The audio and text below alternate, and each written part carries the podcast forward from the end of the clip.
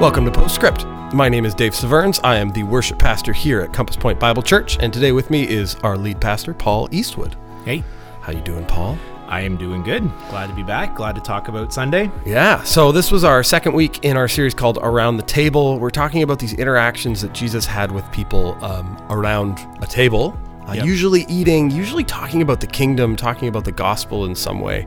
Uh, and this is a pretty pretty famous one. If you've been around the church, I'm sure you've heard um, this interaction with with Jesus and Simon and the woman who's crying at his feet and breaking the perfume bottle. Paul, do you want to just unpack the story a little bit for us? Yeah, so again, as you said, in the book of Luke, there's lots of uh, instances where Jesus had conversations with people over a meal. And I think uh, so oftentimes uh, when people came together to eat, their guards were down a little bit, and there were opportunities for Jesus to have conversations that maybe he wouldn't otherwise have.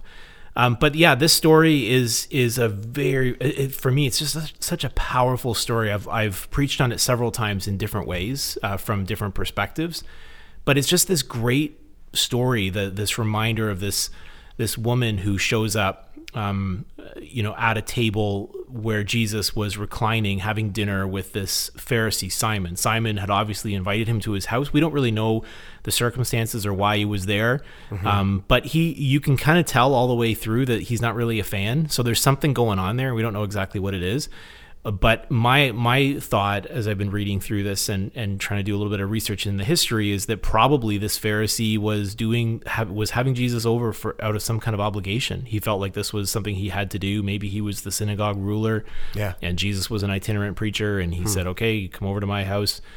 And so all these people are there, and this woman shows up, and there's this incredible moment where she is absolutely overcome with her own brokenness. And in these moments, you know, when I was reading this, I, I heard it shared in such a way that, you know, just this reminder that she, you know, just was so broken that she fell to her knees at, you know, right at Jesus' feet and she was weeping. And her tears eventually started to drip down onto Jesus' feet. And from there, she, you know, maybe she's embarrassed. Maybe she was just kind of feeling this, like, oh man, what have I done? And she starts wiping the tears with her hair and she's kissing his feet. And then she pours perfume on, on Jesus. And all the way through, there's this, there's this picture of humility or uh, of, yeah, of humility as she comes to Jesus, a, a desperation for him, a need for him. And all the while, you have this Pharisee, and I always imagine him with his arms crossed, you know, sharing glances with his buddies, looking down at this woman, saying, you know, what is she doing? If Jesus really knew who she was, he wouldn't allow her to do what she's doing. And he says, you know, obviously he's thinking to himself in his mind, obviously this guy isn't a prophet because this he would have known this woman how bad she is, how terrible she is and then Simon, and then and then in this moment Jesus speaks, and it's it's this incredible uh, time where he gets to unpack what the gospel is all about, what this big good news um, Yeah. is all about. Yeah, it's an amazing, uh, beautiful, beautiful story. Just telling us a little bit about what how much God loves us. Um, yeah, I mean Simon is is a is a Pharisee. Um, I mean, what what was that culturally? I know if you know the Bible, you kind of know the Pharisees are the bad guys in some way, but like Yeah. modern equivalent. Well, often they get a bad rap, right? But Yeah. but but Pharisees were the religious leaders of the time. They were the the ones that people looked up to. They were the ones who uh, were doing the right quote unquote things, right? They were following the law. They were the best at following the law. That was their whole existence was to make sure that nobody, you know, made mistakes and and did things wrong. And so they were always trying to do the right thing Yeah, which makes me think actually when i think about the pharisees is that i think that we uh, you know i know lots of people who want to always do the right thing Yep. but i know no one who always does the right thing Yep. and so that includes I- both of us. Absolutely. Absolutely. And so I imagine that the the Pharisees probably were people who were very conflicted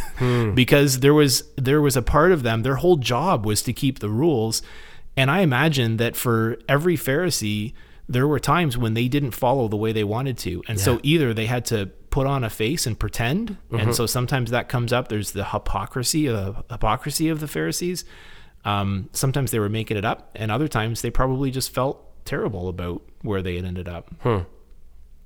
Yeah, that's uh, that's good. I mean, it's so.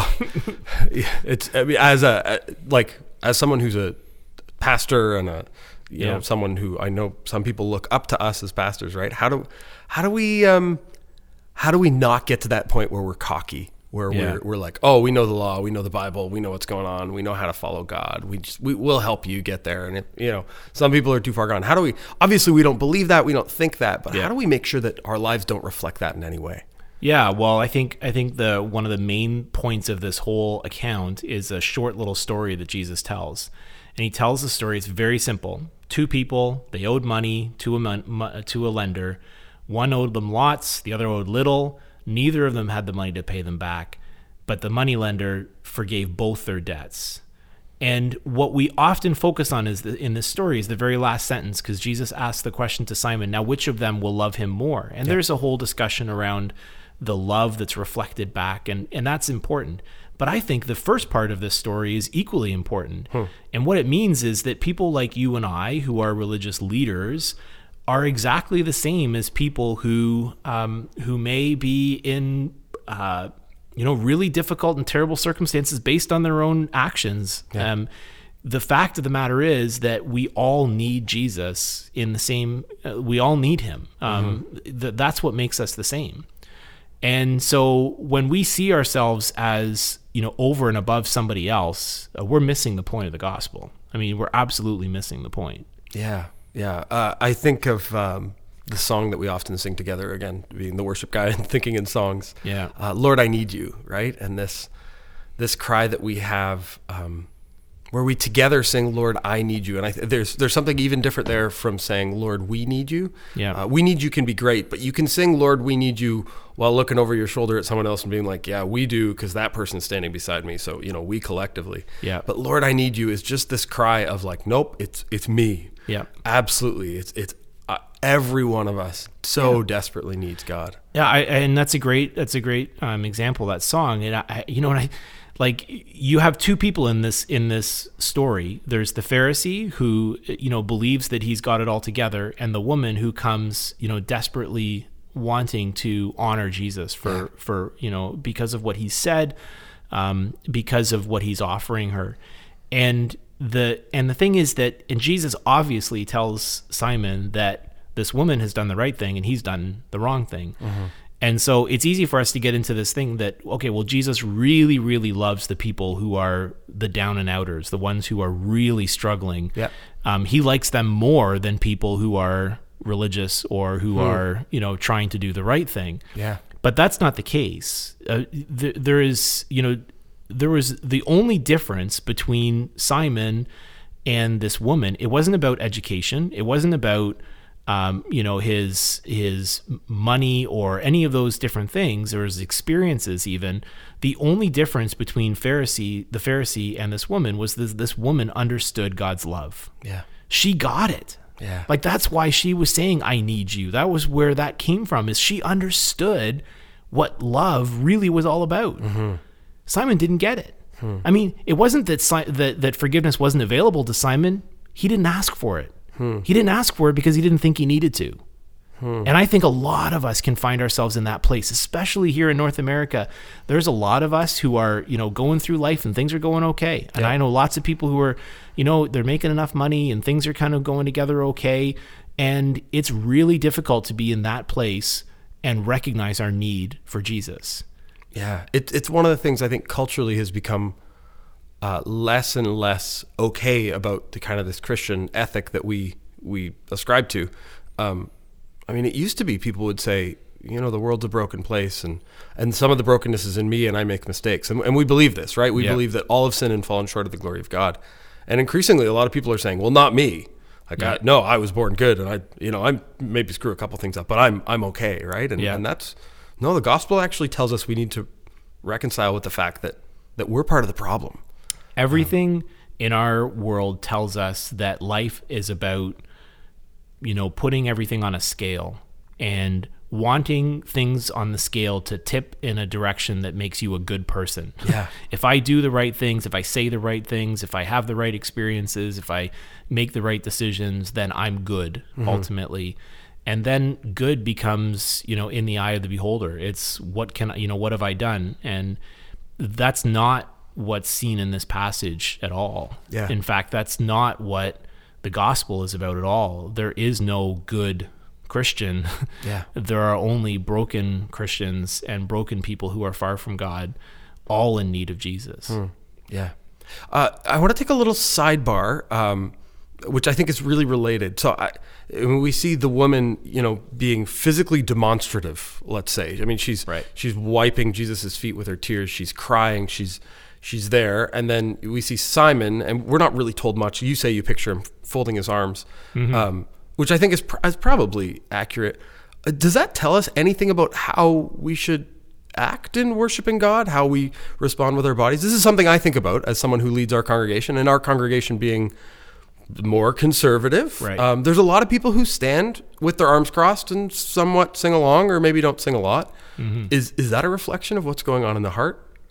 Could it be? Is, is there Yeah. is there something here to compel us to be more demonstrative? Yeah, I well, I think I think what's here is that there's a there's a reminder that nothing is over the top, that nothing is too much. Okay. right? So uh, like, and I, and I say that you know recognizing that this could go in a lot of different directions. Yeah, yeah. But I think that if we if we witnessed this activity, I think it's easy for us to read this story as um, you know someone who might be following Jesus for a long time, and you read the story and you think, yeah, I know this story, and Yeah, sure. and and yeah, it sounds great. But if you were actually there in the moment and you saw this woman doing what she was doing, Yeah. you would be appalled. You'd be probably thinking to yourself, "What on earth is going on? Like, don't embarrass yourself. Would you get up? Like, imagine somebody showed up on on in church on Sunday and Yeah. just you know started like bawling or or you know running to the front or having some kind of a, a of an emotional experience and you're think you might be thinking to yourself like oh come on Yeah, you know are easy you, there. are you just trying to get attention like Yeah. what's what's really going on there you- you How know? much did they say the perfume was worth? Was it a, a year's yeah wages? it was it was very expensive for sure i mean it, it was something that was very costly for her she was just you know bringing all of everything of herself and just pouring it out at jesus Yeah. as, at his feet and i think i think for us it reminds us that that nothing is extravagant. Extravagant is what god did for us in sending jesus. That's extravagant. Um, you know philippians 2 tells us that that jesus didn't you know he had all of this and yet he gave he purposefully chose to put that aside and come to earth. Yeah. and uh and that's extravagant. Yeah. so anything that we can do in response is not extravagant. And so I would say that um, is it a reflection of our heart when when we're you know not being demonstrative in in our worship experiences? Maybe. Um, and I, I might even say I might even say likely Yeah, sure. that it's an indication of what's going on in our heart. But I think that we can be. I think that our goal is to be in the position of that woman, responding to Jesus with absolutely everything, Yeah. and then showing that love to other people. I think that should be sort of our our our um, our measuring stick. Yeah, and it's not. It, it this passage doesn't uh, prescribe for us that we need to be like this, or we need to try to to you know make up these experiences or get ourselves emotionally riled up.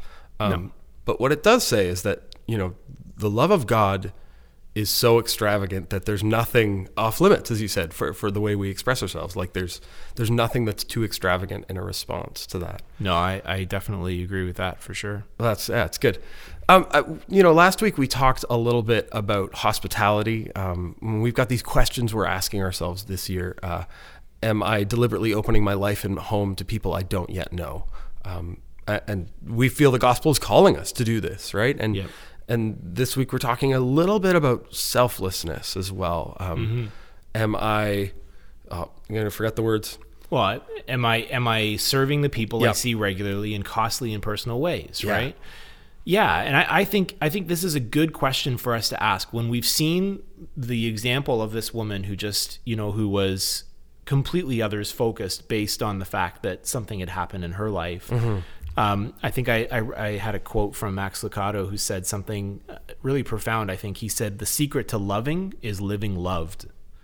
And so when we fully embrace what God's done for us, the only response for us is to be serving the people around us. Yeah. So costly service, what does that look like? I mean, to me, it's about always being thinking about the other person It's not just seeing a neighbor as someone who is, you know, oh, that's the neighbor that's taking out the garbage. I'm thinking that's a neighbor who's has a family, who has a, you know, who hasn't seen his dad in a while, who is really struggling to figure out what's going on with his kids, who yeah. might be upset because the Leafs lost last night. Hmm. Like, you know, when we get to know people on that kind of level, um, and that comes by asking questions and being and being concerned and that gives us an opportunity to display grace by serving those people uh, in their moments of need. Can, you think of any examples in, in your life of uh, of a time where someone has served you in a costly and personal way? Yeah, I can think of moments where people have served me in that way. Um, I think that it often involves uh, just time hmm. spent. You know, when somebody says, um, you know, when someone is willing to drop what they're doing and come and spend time with me because something has happened. Yeah. Um, that's happened in my life several times. And I think for me too, it's, you know, I've tried to display that for other people mm-hmm. in moments. And, uh, you know, if someone is, um, you know, if someone is, is hurting and you say to them, uh, okay, you know, like I'll, um, you know, I'll see you, I'll, I'll, be thinking about you or I'll be praying for you and just kind of yeah. leave it at that. Thoughts and prayers. Yeah, that's one thing. But if someone calls you and says, Hey, I'm not doing so well and something just happened, and if you have the opportunity to say, Hey, you know what? Um, you know, give me an hour and I'll meet you at Tim Hortons and let's talk about this. Mm-hmm. Uh, that's a way to serve someone in a costly way. And then when you find out what's going on, taking the time to do something for that person uh, along the way. That that's what you know costly service looks like. Yeah, and it's it's allowing ourselves to be inconvenienced. Um, I think of my own like I like to manage my schedule well. I like to know what I'm doing, and you know I'm yeah. busy with the family and the job, and there's lots of things I'm trying to get done. Um, do I do I give the spirit permission to call me out of that?